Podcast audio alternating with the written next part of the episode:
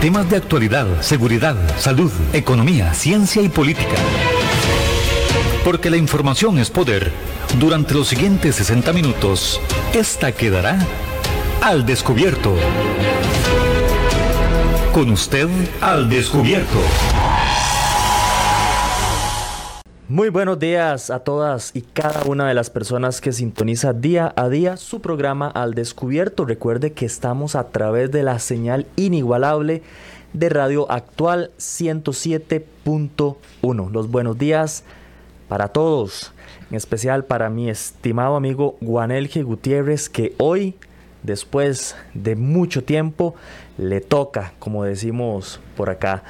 El día de hoy vamos a tratar conmemorar, recordar una de las mayores, mayores catástrofes, sucesos ocurridos en nuestro país desde el ámbito delincuencial, desde el ámbito de la criminalidad. Nada más y nada menos. Vamos a recordar un poco acerca del asalto al Banco Nacional de Monteverde, hecho que ocurrió hace exactamente 16 años. Hecho que marcó un antes y un después en temas de protocolos, temas de intervención, temas de capacitación a nivel policial, a nivel bancario y como sociedad nos impactó. Hechos que llamaron la atención internacionalmente de los medios de la región y que hoy, 9, 10 de marzo, se conmemora, se recuerda ese suceso criminal que cobró muchas vidas. Muy buenos días, Guanelge. Sin lugar a dudas, un hecho que hoy por hoy, 16 años después, sigue siendo merecedor de análisis, sigue siendo merecedor de estudio y vale la pena recordarlo. Así es, Eric. Muy buenos días a vos, a nuestro amigo Otto aquí en Controles y a todos ustedes que tienen amabilidad de sintonizar los 107.1 FM de su radio actual. Sí, Eric, hoy vamos a hablar, vamos a recordar un poco, conmemorar ese evento que ocurrió hace 16 años ya. Eh, específicamente fue un 9 de marzo ¿Cuándo inició? El 8 de marzo inició ese fatídico asalto al Banco de Monteverde, un asalto bancario que inició aproximadamente a las 3 de la tarde con 40 y algo de, minutos y terminó, se resolvió hasta el día siguiente, un 9 de marzo, aproximadamente a las 7 de la noche, 7 pasaditas, fue cuando la situación culminó, donde ya Erling Hurtado sale arrestado, sale detenido y la situación, eh, el análisis de la escena del crimen, bueno, nos recuerda la cantidad de personas, nueve personas fallecidas en, en total, seis personas que laboraban, algunos laboraban dentro de la sucursal bancaria de ese Banco Nacional allá en Monteverde y en Santa Elena, otras personas estaban ahí como clientes, dos delincuentes fallecidos y un oficial de policía que muere en el momento de la intervención policial. Ese fue el saldo de ese trágico 8 y 9 de marzo del año 2005. Qué lamentable recordar estos eventos, Eric, y como vos lo decís, fue un antes y un después en el tema del manejo de crisis mayores y de las intervenciones de unidades tácticas de policía también el papel de negociadores y todos los cuerpos de policía, puestos de mando también, que se ven involucrados en una situación, en un evento de crisis mayor. Recordemos que en el país se han dado eventos de este tipo. Eh, se dio la, el secuestro de la Corte por los hermanos Fallas, se dio el secuestro de la Embajada de Nicaragua, la Embajada de Chile también tuvo un evento importante que no fue una toma de rehenes, pero se suponía al inicio que eso se estaba dando. Entonces sí, sí se han dado situaciones. Lo que pasa es que el evento de Monteverde, fue algo que duró muchas horas, casi 30 horas, fue toda la situación. Todos los medios de prensa estaban sobre el hecho que estaba ocurriendo, se estaba transmitiendo en vivo muchas de las situaciones y lógicamente lo sangriento que fue el evento marcó a toda la seguridad de nuestro país y a muchos que podemos decir que lamentablemente en ese momento estuvimos involucrados en ese evento. Sí, sin lugar a dudas, eh, bueno, a pesar de que no muchas personas recuerdan claramente ese evento, los, los de mayor edad, digámoslo así, sí creo que de alguna manera eh, recuerdan, eh, similar al, yo lo comparo siempre con las Torres Gemelas, todos recordamos qué estábamos haciendo en ese momento cuando se estrellaron los aviones. Yo creo que a lo local, a lo nacional, muchos de nosotros recordamos qué estábamos haciendo y, el impacto que provocó en aquel entonces este, este asalto, esta toma de rehenes y todo lo que sucedió en ese contexto. Y de hoy por hoy, bueno, el que no sé, corríjame si me equivoco, pero no ha sucedido algo a tal grado de, de despiadez, de horror, de muerte que, eso que pasó en aquel entonces. Sí, eh, recordando estos otros eventos que se han dado en el país, Eric, por ejemplo, en la toma de la corte. No hubieron muertos. No hubieron muertos, fue un operativo o una, un secuestro que duró bastante tiempo, fueron varios días que también llamó la atención de todos los medios de prensa e internacionalmente también. Claro. Por, por el evento que se estaba dando, la toma a quienes secuestraron. A quienes secuestraron, a los magistrados rápidamente se dan cuenta de que son, que son algunos exoficiales, están involucrados del organismo de investigación judicial. Le bajan también un poco el perfil a eso porque al inicio se decían que eran colombianos y el acento que ellos eh, transmitían era, era para crear esa sospecha. Ese evento duró bastante tiempo, llamó mucho la atención, nunca se había dado algo parecido. Lo que pasa, al igual que la Embajada de Nicaragua, no se dieron víctimas mortales. La situación se resolvió. Bueno, la gente de la Embajada de Nicaragua agua se negoció y ellos salieron del país. Los de los, hermanos Fallas, recordemos, ellos sí fueron eh, detenidos en el aeropuerto Juan Santa María cuando iban a abordar una avioneta y el equipo táctico de la Unidad Especial de Intervención hace la captura de estos sujetos. Entonces, sí, había, habían eventos importantes, llamativos, pero no con el grado de de masacre, digámoslo así, que fue el evento que se dio en Monteverde. Recordemos que muchas personas salieron heridas de la sucursal bancaria cuando se da el enfrentamiento de disparos. Y eh, hay dos fallecidos inmediatamente, que son los hermanos, eh, dos de los hermanos de Erling, recordemos que eran tres sujetos, tres hermanos, dos caen muertos inmediatamente por el fuego cruzado con los oficiales de seguridad privada del banco, y Erling Hurtado agarra, entra con su fusil AK-47 disparando a todas las personas que estaban dentro de la sucursal bancaria, que se creía que había aproximadamente 30 personas. A este sujeto, Erling, cuando entra, dispara, muchos caen al suelo, heridos, con impactos de AK-47, imagínense los que conocen un poco de eso, ¿verdad? Eh, saber el, calibre de estas armas. Erling sale de nuevo porque se le encasquilla el arma, recoge uno de los fusiles de sus hermanos fallecidos. y vuelve a entrar a la sucursal nuevamente disparando. Y es ahí donde. Y es ahí donde se da el atrincheramiento. Recordemos, eso es importante, eso es un elemento interesante que se analizó en ese momento, Eric. No, eso no era una toma de rehenes, eso era un atrincheramiento. Se podría hacer una diferenciación importante. A nivel, a nivel legal también. A nivel legal y a nivel policial y a nivel psicológico. Porque la motivación de estos sujetos no era tomar rehenes. Ellos querían robar salir con dinero. Y esos elementos se ha presentado en muchas ocasiones. Eh, delincuentes que se quedan atrincherados ahí. Sí, que no es el objetivo principal, pero tienen que maniobrar, ¿verdad? Tienen que maniobrar. E, y claro, y esa misma tensión de estar ahí atrincherados, que la policía afuera, les hace eh, cometer conductas todavía más violentas. Inclusive en otros países eh, se ha analizado que hay sujetos hasta que se suicidan ante ese acorralamiento. Claro, la presión. De, la presión. Entonces todavía la situación que pasó en Monteverde, para analizarlo desde el ámbito policial, era muy inestable también porque no sabíamos la condición de este sujeto en ese estado anímico. También el consumo de alcohol, drogas, siempre median en este tipo de personas que cometen estos delitos y lógicamente altera todo ese estado emocional o racional que pueda tener la persona. Bueno, Erge, yo quisiera, al igual que nos gustaría saber eh, dónde estaban, si recuerdan, qué recuerdan a todas las personas que nos escuchan, qué recuerdan de este suceso, de, de ese 9, de ese 8, 9 de marzo del 2005 que nos compartan también sus historias, que nos compartan sus opiniones. Eso nos gustaría mucho también para ir contextualizando toda la situación. Te pregunto, ese día ¿Usted qué estaba haciendo? ¿Y cuál fue su impresión? ¿Cuál fue su, su, su primer pensamiento en el momento en que les dieron la noticia? Y esto se lo pregunto directamente a Guanelge porque para los que no sabían, Guanelge mi compañero aquí presente fue parte de la unidad especial de intervención que ingresó al banco en Monteverde y, que resolvió ese caso.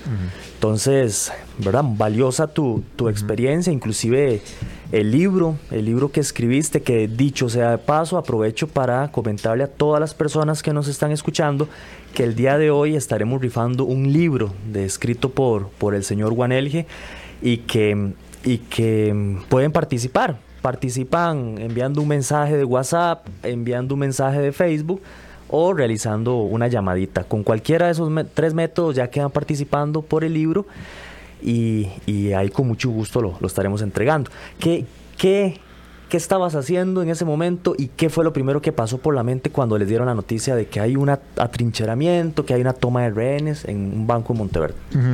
Bueno, Eric, sí, es interesante y tal vez para, para que la gente conozca un poco, bueno, yo trabajé ahí en la Unidad Especial de Intervención por 17 años. En la Unidad Especial de Intervención estuve bastante tiempo en, en, este tipo de operativos, ¿verdad? De alto riesgo. Yo me desempeñé muchos años en... Esa era mi función, por eso todavía me considero muy policía, digámoslo de esta forma. En, ese, precisamente en, esa, en ese evento, es, es interesante también porque había pasado poco tiempo, no tanto de la toma del evento que sucedió en la Embajada de Chile. En la Embajada de Chile tuvimos una situación muy importante que fue un oficial de seguridad, que, que de seguridad pública, que disparó a unos funcionarios de, la Embajada de Chile. Entonces también estuvimos en ese evento y ese evento nos dio como una alerta de que, de que la cuestión se estaba poniendo difícil, fue, fue un, un, evento interesante, se aplicó el manual de crisis mayores también en ese evento. Pero eh, no sé, fue como una alerta, fue como una llamada de atención al interno de nosotros, porque empezamos a pensar, bueno, en cualquier momento se nos puede venir otro evento importante. Y así fue como ocurrió. Nos, eh, el 8 de marzo como te digo, aproximadamente a las tres y media se nos da la, la noticia de que nos alistemos, que vamos soplados, ¿verdad? Que hay una crisis, un asalto bancario en Monteverde y salimos directamente como los bomberos, ¿verdad? Sin preguntar mucho y vamos a ver qué es lo que está sucediendo y ahí en el camino es donde se va dando información de lo que está pasando. Eh, a como vamos viajando hacia allá, algunos compañeros vía aérea, otros vía terrestre, vamos recibiendo información de que hay personas heridas dentro de la sucursal bancaria, de que hay sujetos dentro, no sabíamos la cantidad, y también de que hay personas, este, que hay un, un equipo táctico de nosotros salió directamente, pero al aeropuerto para volar a Monteverde a Santa Elena. Ese, primer grupo fue por aire. Ese primer grupo se fue eh, por aire, se fue vía helicóptero, entonces en media hora más o menos ya ellos estaban instalados. Entonces, en esas situaciones no hay, no hay chance como para estar preguntando mucha información porque todo es muy, muy, muy convulso. Y en aquel entonces no había teléfonos como para grabar videos, para mandar audios, entonces... Había que esperar, exactamente, no había como las facilidades que hay ahora del WhatsApp y fotos, videos, todo al instante, ¿verdad? Había que esperar a que llegara más gente al lugar y empezaran a informar vía teléfono. Y mucho de esto trabajo lo hacía la prensa, ¿verdad? La prensa era la los primeros que se apersonaban. La cuestión es que nosotros nos desplazamos hasta Monteverde, llegamos tipo 7 de la noche y ahí estuvimos esperando y recibiendo órdenes de una planificación para poder ingresar al, al Banco de Monteverde. Entonces fue una situación de zozobra, llegar a Monteverde, muy lamentable, eh, llegar a, Monteverde, a Santa Elena y ver la escena que se estaba dando ahí, el, lugar prácticamente todo cerrado, en la cercanía del, banco, los turistas fuera de un, de un, de un perímetro. Eh, con cara de, miedo, digámoslo así, ¿verdad? Por los impactos y, los disparos que escucharon inicialmente y ver que habían personas fallecidas. Entonces la escena era era muy atípica y era dolorosa ver esa cantidad de turistas, más que todo, ¿verdad? Como perplejo de qué es lo que está pasando en este país, ¿verdad? Yo vine a ver el, bosque tropical, ¿verdad? Vine a, vine a ver... Un lugar tranquilo. Vine a hacer el canopy, sí, claro, y se topan con ese, ese evento. Ahí estuvimos bastante tiempo y recibiendo órdenes de cómo se iba a planificar el ingreso al, al, al banco. Pasó mucho tiempo, sabíamos que habían personas heridas. Eh, era muy tenso para todos los que estábamos ahí, un grupo muy pequeño, que éramos 15 oficiales los que teníamos la responsabilidad directa de entrar al banco. Y fue, fue pasando el tiempo y no se daban señales, había negociación. Y nosotros ya estábamos preparados y listos, sabiendo de que habían armas de grueso calibre, de que el banco era una estructura muy pequeña y sabíamos de que el enfrentamiento armado iba a ser inevitable. Eso sí se sabía. Y hay que prepararse mentalmente para saber que de ahí, para eso le pagan a uno, como dicen, y para eso se entrena, para eso se practica, para eso practican estas unidades, de, para enfrentar esas situaciones, para eso están. Y entonces era un poco, eh, era el, ambiente, la interacción entre los compañeros se mantiene, pero es un poco tenso, bastante tenso.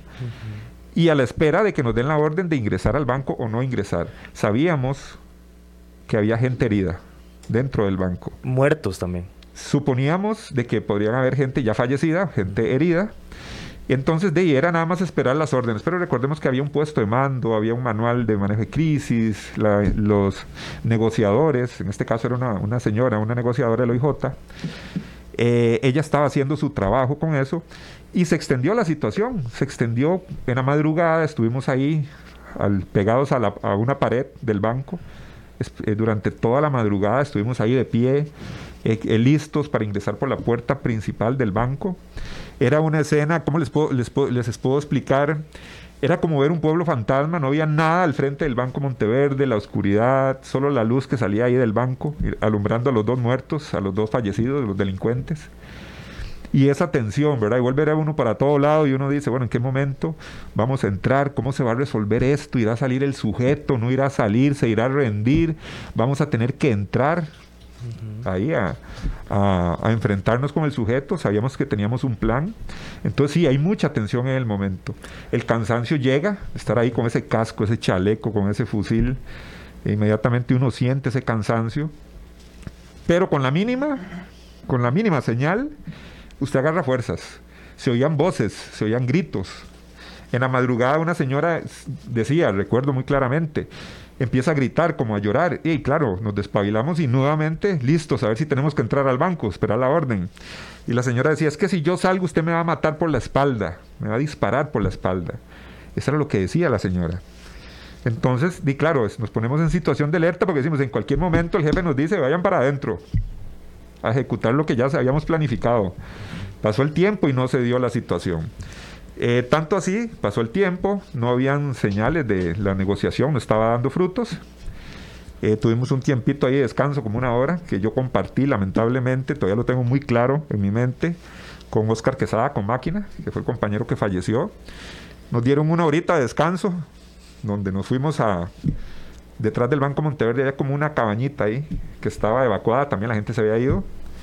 Y ahí yo compartí con él un rato, estuvimos ahí conversando, nos quitamos el casco, nos quitamos el chaleco, nos quitamos el fusil y a descansar un poquito.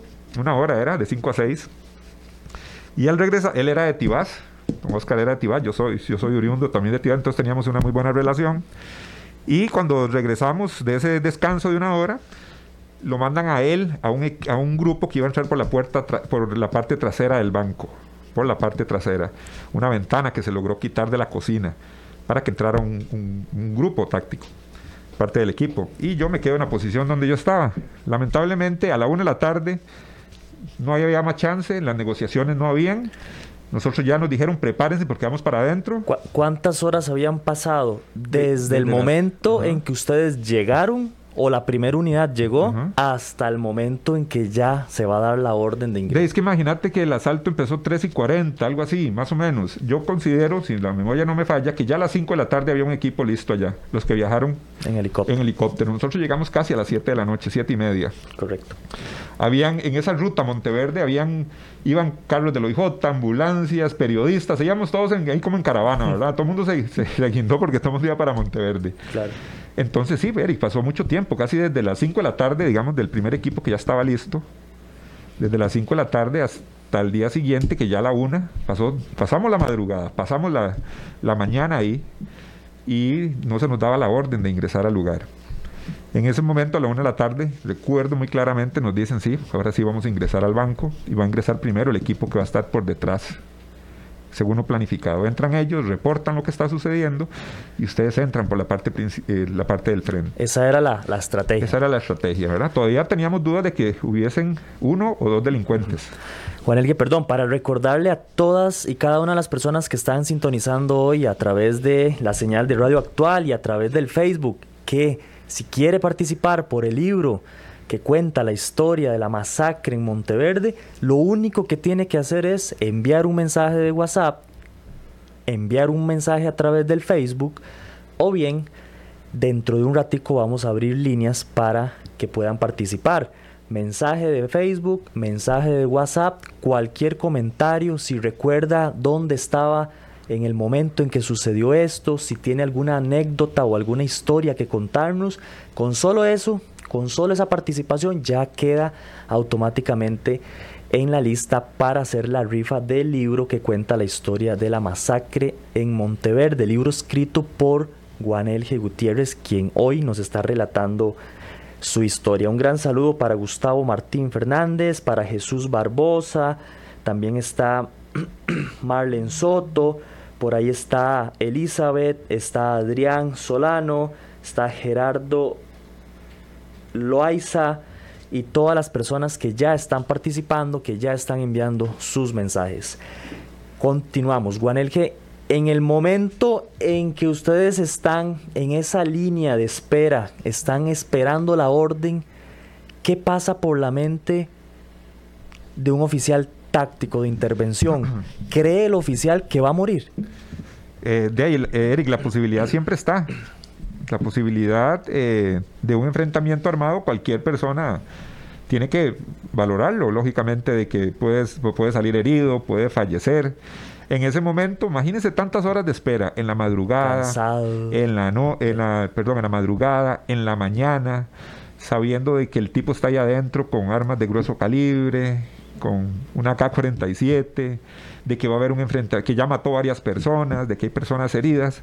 Eso siempre pasa por la mente. Imagínate que, ¿qué piensa, qué piensa cualquier persona? Piensa en su familia, piensa, bueno, yo estoy aquí en la, madrugada, sin nadie, sin chance ni siquiera de avisar. En la mañana. Sin ni siquiera chance de avisar a muchas veces a los familiares dónde está uno, porque uno lo que menos se, le, se preocupa es del teléfono. Usted se alista y vámonos.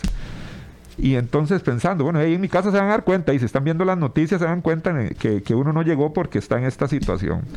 Entonces sí, piensa uno lógicamente en la familia, piensa en cómo resolver la situación, piensa en cómo manejar ese estrés a la hora de ingresar.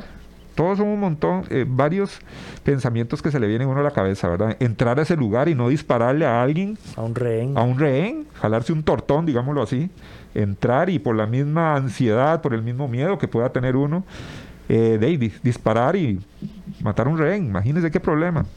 Es fatal. Entonces, todas esas cosas se mezclan. Eh, pensar de que, de, eh, ampararse también en, Dios. Si uno es creyente, uno dice, bueno, y que Dios nos proteja y que todo salga bien y toda la situación. Todo eso pasa minutos antes de que uno, de esperar la orden de ingresar. Yo creo que desde que nosotros llegamos a Monteverde fue algo simpático, bueno, simpático no, algo que como que todo lo percibimos los compañeros. Nosotros desde que llegamos a Monteverde como que sabíamos de que teníamos que entrar a ese banco, como que la situación no se iba a arreglar por las buenas, como que lo presentíamos. En otras situaciones sí, llegábamos y tal vez ya el sujeto por un atrincheramiento también se entregaba o cosas de este tipo pero como que esa situación específica en Monteverde, a pesar de que hubo tanto tiempo de negociación eh, con, con las personeros del OIJ y toda la cuestión, como que nosotros sabíamos de que estábamos ahí para ingresar al banco. Entonces eso, eso se siente y eso se percibe. El día de hoy, conversando acerca de la masacre en Monteverde, 16 años de este suceso que marcó a nuestro país, un antes y un después a nivel operativo, a nivel de capacitación, a nivel de protocolos de intervención y un sinfín de cosas policiales que este evento dejó como resultado.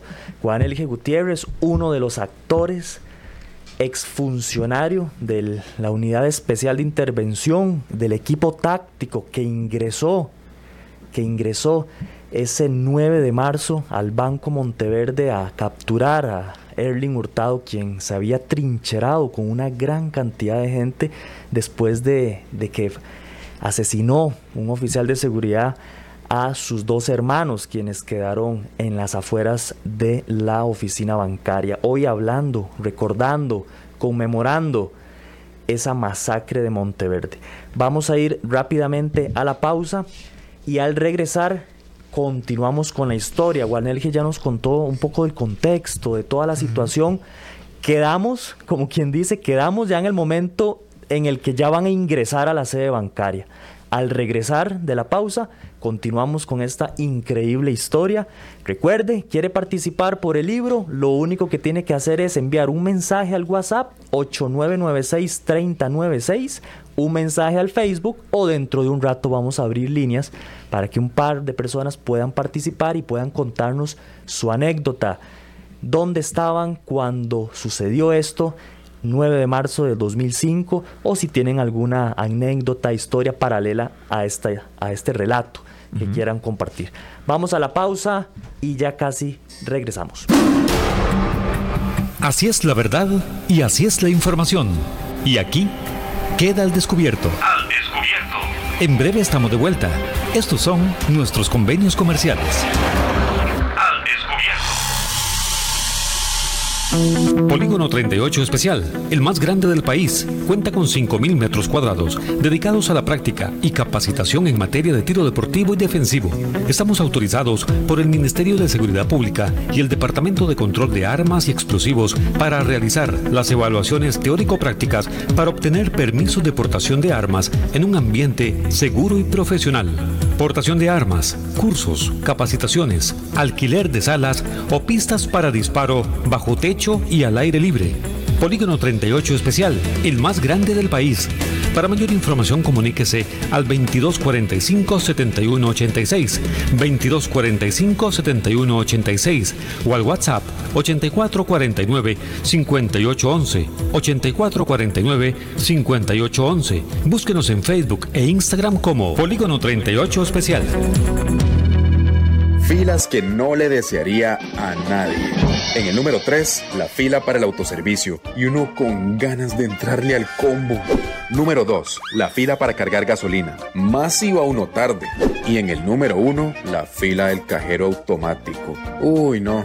Aún peor si al de adelante se le traga la tarjeta. Brínquese la fila. Ahora puede pagar la revisión técnica al sacar su cita en rtv.co.cr.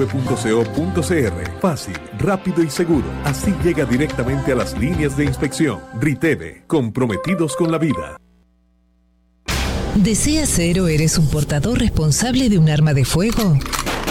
Si es así, debes ser parte de la Unión Costarricense de Portadores de Armas de Fuego. Al ser miembro podrás disfrutar de grandes descuentos en productos y capacitaciones en todos nuestros comercios afiliados. Además contarás con asesoría técnica, legal y psicológica de manera gratuita. Más información al 2221 5758 o al 8936 1803 o búscanos en Facebook como Unión Costarricense de Portadores de Armas de Fuego. UCOPA, portadores responsables al servicio de Costa Rica. Centros de formación en criminología y seguridad. Somos líderes en capacitación en las áreas de criminología y seguridad asesoría, consultoría, peritajes, armería e investigaciones privadas. Centro de Formación en Criminología y Seguridad. Para mayor información, comuníquese al 2221-7725, 2221-7725 o al WhatsApp 8556-1719, 8556-1719. Búsquenos en Facebook como Centro de Formación en Criminología y Seguridad. Que no le desearía a nadie. Número 3. La fila del baño. Más es urgente en un minuto se convierte en 15. número 2. La fila del parqueo en un mall en Navidad. Y en el número 1. La fila del supermercado. Más si la persona de adelante decide pagar todos los recibos. Brínquese la fila. Ahora puede pagar la revisión técnica al sacar su cita en rtv.co.cr.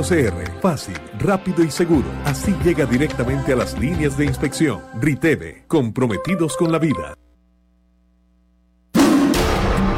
Hay más temas que tocar en el espacio de hoy para poder dejar la información al descubierto.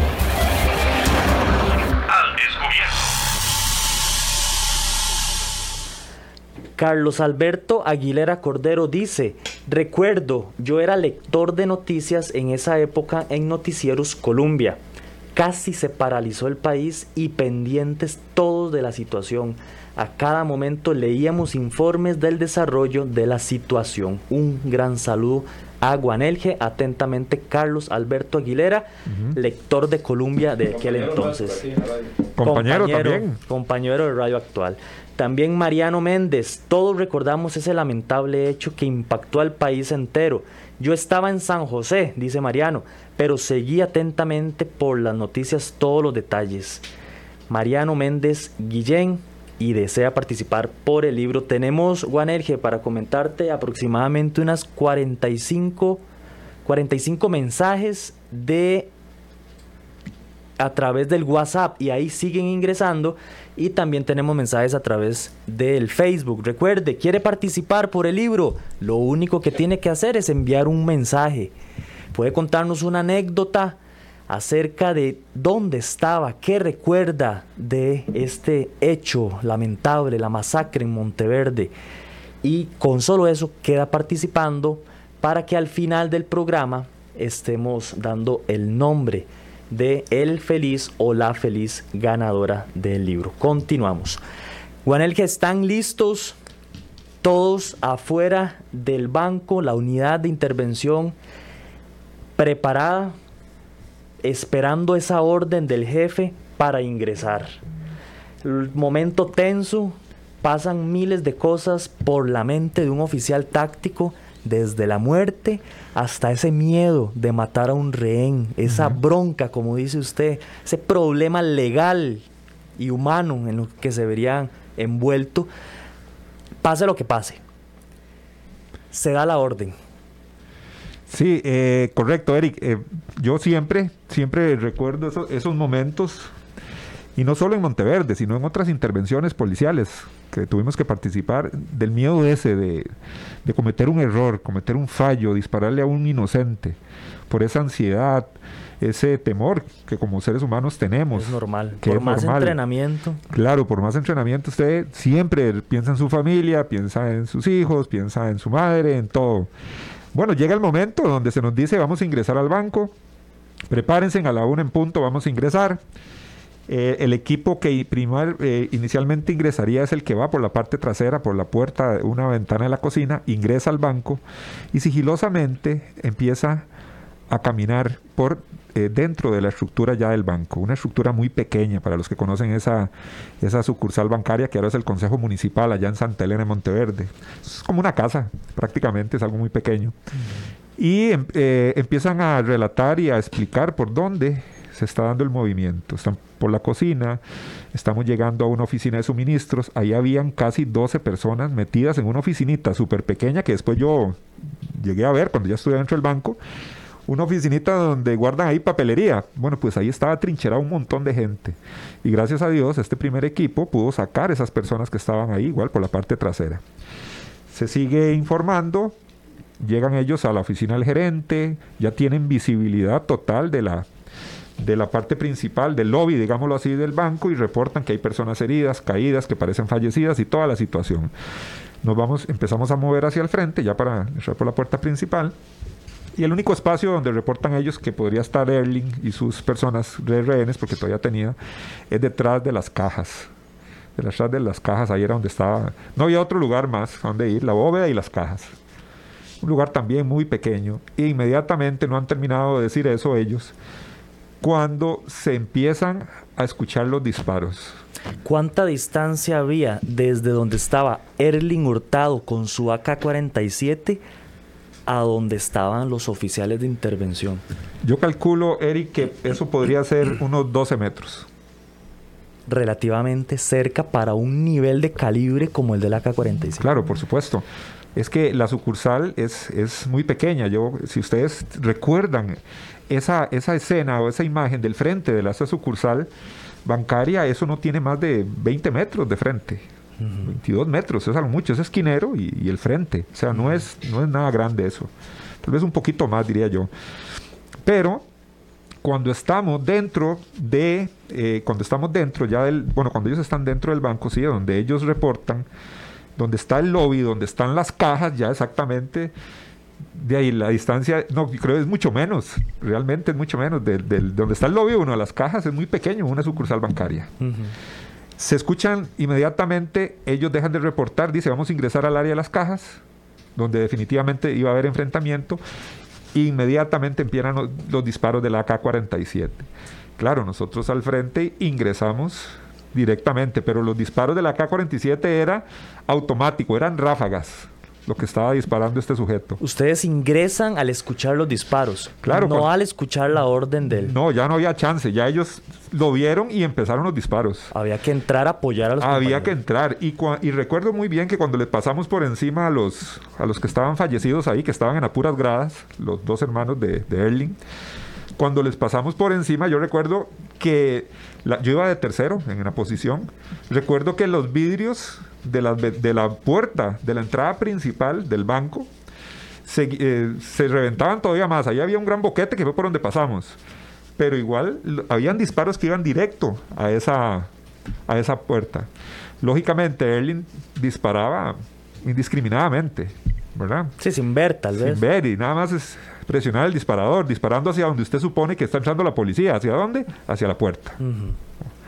Entonces, en ese momento, entramos y de ahí, cuando uno se, uno se agacha para entrar por ahí, ¿verdad? Lo primero que ve, bueno, yo lo primero que vi fue la sangre y, los, y las piernas de personas fallecidas tiradas en el piso.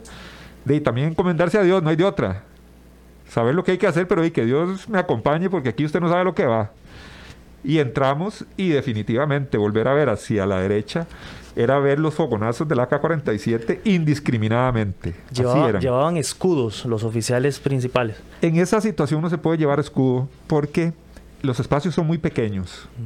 Y enfrentarse usted con un, con, un, con un secuestrador que tiene rehenes, eso es un disparo de oportunidad.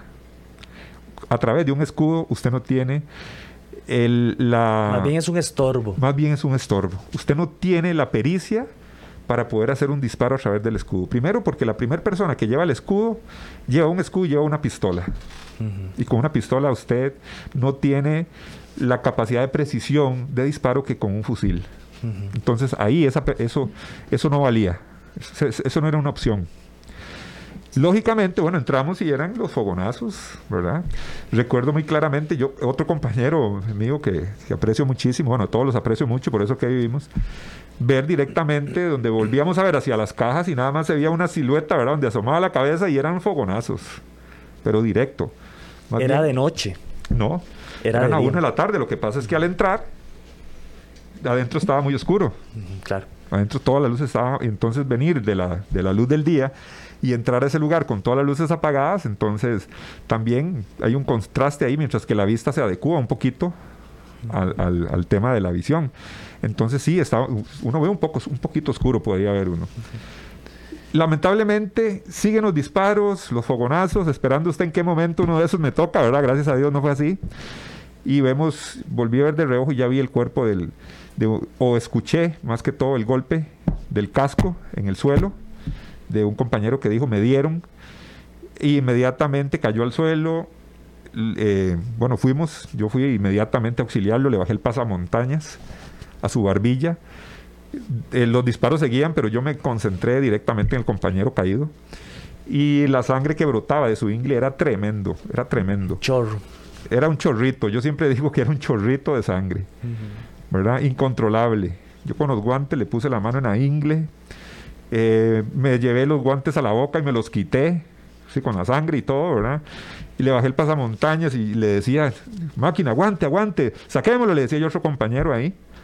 Porque nosotros usamos apósitos y todo eso, bueno, ellos utilizan para controlar la hemorragia, de primeros auxilios básicos.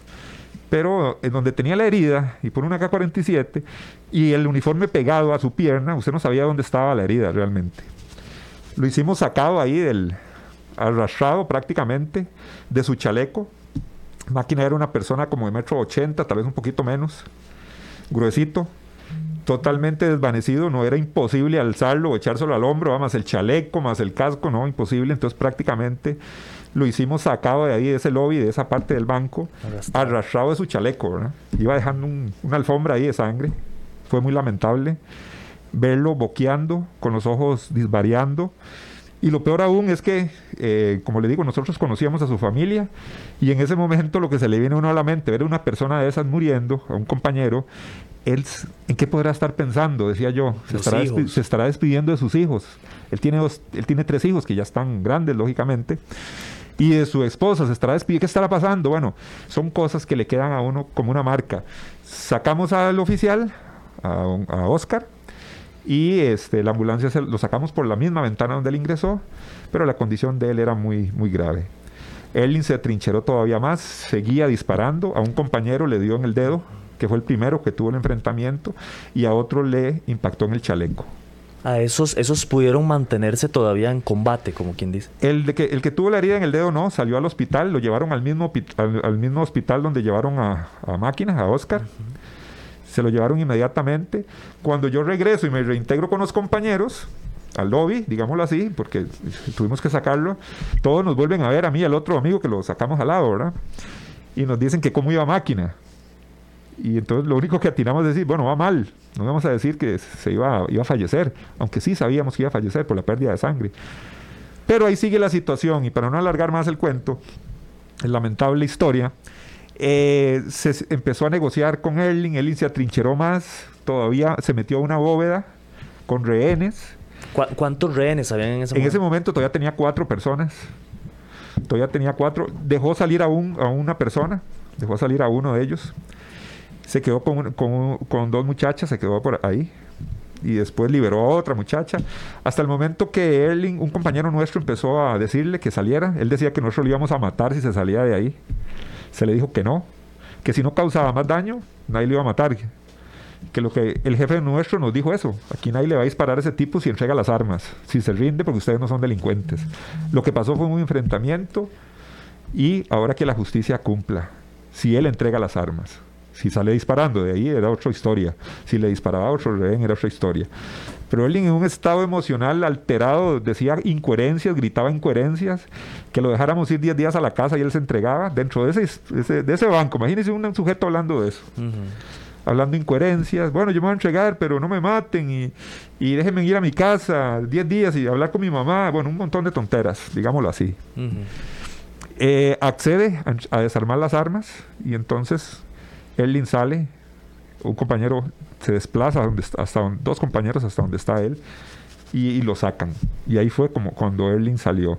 Recordemos que en el 2011 él trata de fugarse de la reforma, eso viene en el libro también, y nosotros mismos, por cosa del destino, fuimos a esa fuga de la reforma, donde él trató de, de fugarse con otras personas, y en el enfrentamiento ahí sí él falleció y mucha gente dijo ahí se sacaron el clavo, ¿verdad? Cosa que no fue así, porque no teníamos ciencia cierta de quienes venían ahí para afuera, en atención del momento. Pero ahí venía Erling también. Entonces, como quien dice, el que hierro mata, a hierro muere. Entonces, fue una situación muy lamentable, Eric, todo lo que hemos contado y hemos conmemorado. Pero ¿cuál es, ¿cuál es el asunto de esto? Y vos lo dijiste muy bien, aquí no es estar abriendo heridas nuevamente.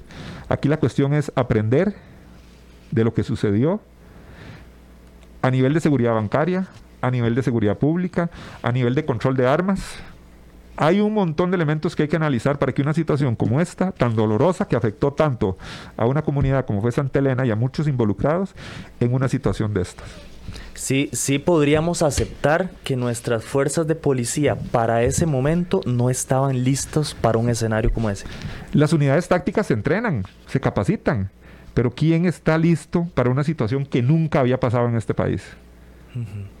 Habían expertos que salían hablando en televisión de lo que pasó Y nosotros los veíamos y decíamos, pero ¿quién es un experto en esto? Sí, si en este país pasado. nadie ha pasado por eso. Y nos tocó a nosotros. Y de buena forma, algunos dijeron, hicieron mal esto, hicieron, bueno, ok, perfecto, se hicieron cosas bien, se hicieron cosas mal, como lo quieran ver. Pero en ese momento era una experiencia nueva para todos. Eso es como entrenar, patear penales en la cancha de, de en Amejenga, ¿verdad? Y que algún día le toque ya en la realidad. Eso es algo así, me lo- yo siempre lo vi de esa forma. Muchas gracias. Aquí tenemos, bueno, cientos de cientos de comentarios. Mucha gente quiere participar por el libro. Todavía quedan dos minuticos para que puedan enviar su mensaje al Facebook, para que puedan enviar su mensaje al WhatsApp 8996-3096 o vamos a abrir líneas para hacer una llamadita a ver quién nos quiere contar su anécdota, si recuerda qué estaba haciendo en ese momento o si tiene alguna opinión o comentario que nos quiera compartir. En este momento abrimos líneas para recibir una llamada y posterior a eso estaremos rifando el libro entre todas y cada una de las personas que participaron. Recuerden, 905-107-107 es nuestra línea directa.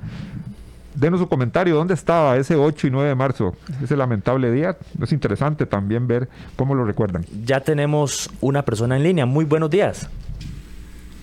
Buenos días. Tenemos otra persona en línea. Buenos días, le escuchamos. Y buenos días, Gustavo Madrigal Orozco. Eso, don Gustavo, ¿desde dónde nos llama? Limón. Don- desde Limón, bella provincia de Limón. ¿Recuerda usted este suceso que marcó a nuestro país? Bueno, yo nada más recuerdo que eso fue una locura. Dice que siembra vientos y cosecha tempestades. Violencia con violencia no combate. Bueno, ahí nos está, regalaba- Don Gustavo. Hay chance para otra llamadita, Otto. Vamos con otra más. Todavía tenemos un par de minutitos. Muy buenos días. Buenos días. Muy buenos días. Vamos con otra persona en línea. Muy buenos días. Buenos días, Jorge. ¿Su nombre?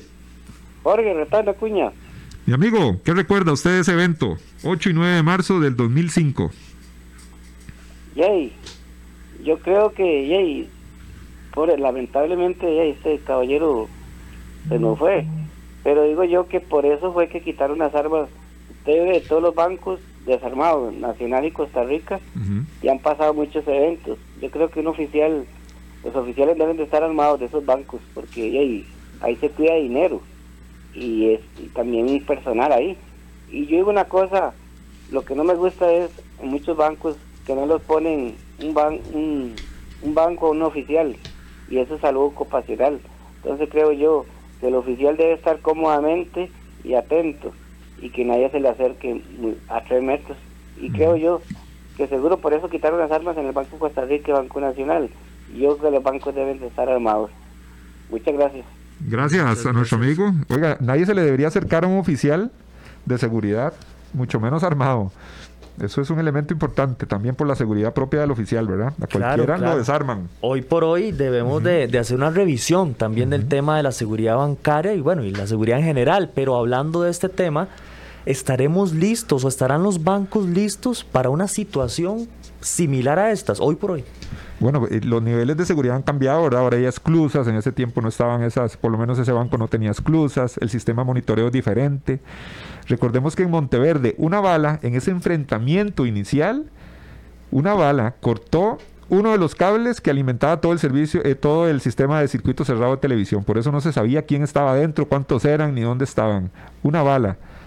Se voló el cable, por decirlo así. Entonces quedó se quedó sin, sin visión dentro de la sucursal. Bueno, Eric, yo creo que podemos ver quién es el Sí, vamos a vamos a decir aquí nuestro amigo Otto, nuestro amigo Otto va a indicarnos quién es la persona que ganó. Otto, por acá me indican me indican que alrededor de 180 personas participaron por el libro.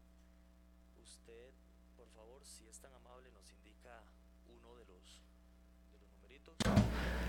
Ahí, ahí, correcto. Otto, aproximadamente 180, 190 personas participaron por el libro. todos este, se les asignó un número.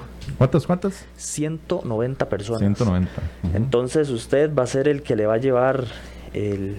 El que voy, el que voy a dar la, la suerte. El que va a dar la suerte. Sí, a cada sí. uno de los 190 se les asignó un número. Entonces, si es tan amable, nos indica un número de 1 a 190 y esa será la persona que estaría ganando el, el libro de A Mano Armada, Masacre en Monteverde, que cuenta la historia que el día de hoy Guanelge nos relata. Ok, démosle el, el chance a, al número 100. Al número 100, bonito Número ese 100. número. Número 100. Número 100.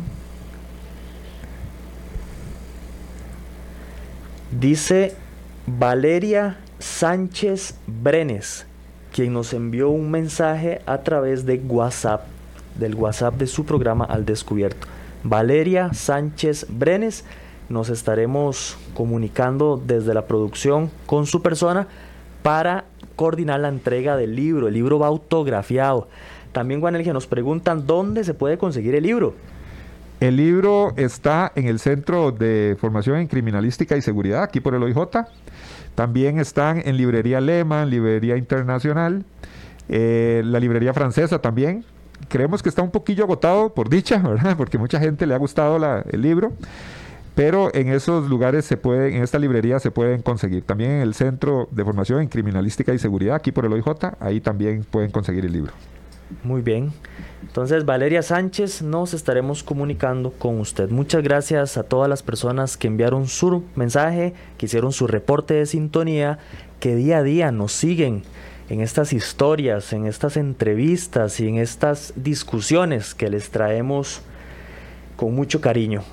Muchas gracias. Mañana otro programa. Recuerde su cita a eso de las 10 de la mañana a través de su radio actual 107.1. Muchas gracias, Guanelge, por, por contarnos esta increíble historia. No, gracias a todos, gracias a todos y, sí, y como siempre darle un caluroso abrazo a todas las personas que en actualidad laboran desde las fuerzas policiales, oficiales de seguridad privada, todos los que tengan que ver en este, en este ambiente y que tratan de hacer más seguro a nuestro país. Y también el compromiso que deben tener los altos jerarcas en fortalecer las unidades policiales.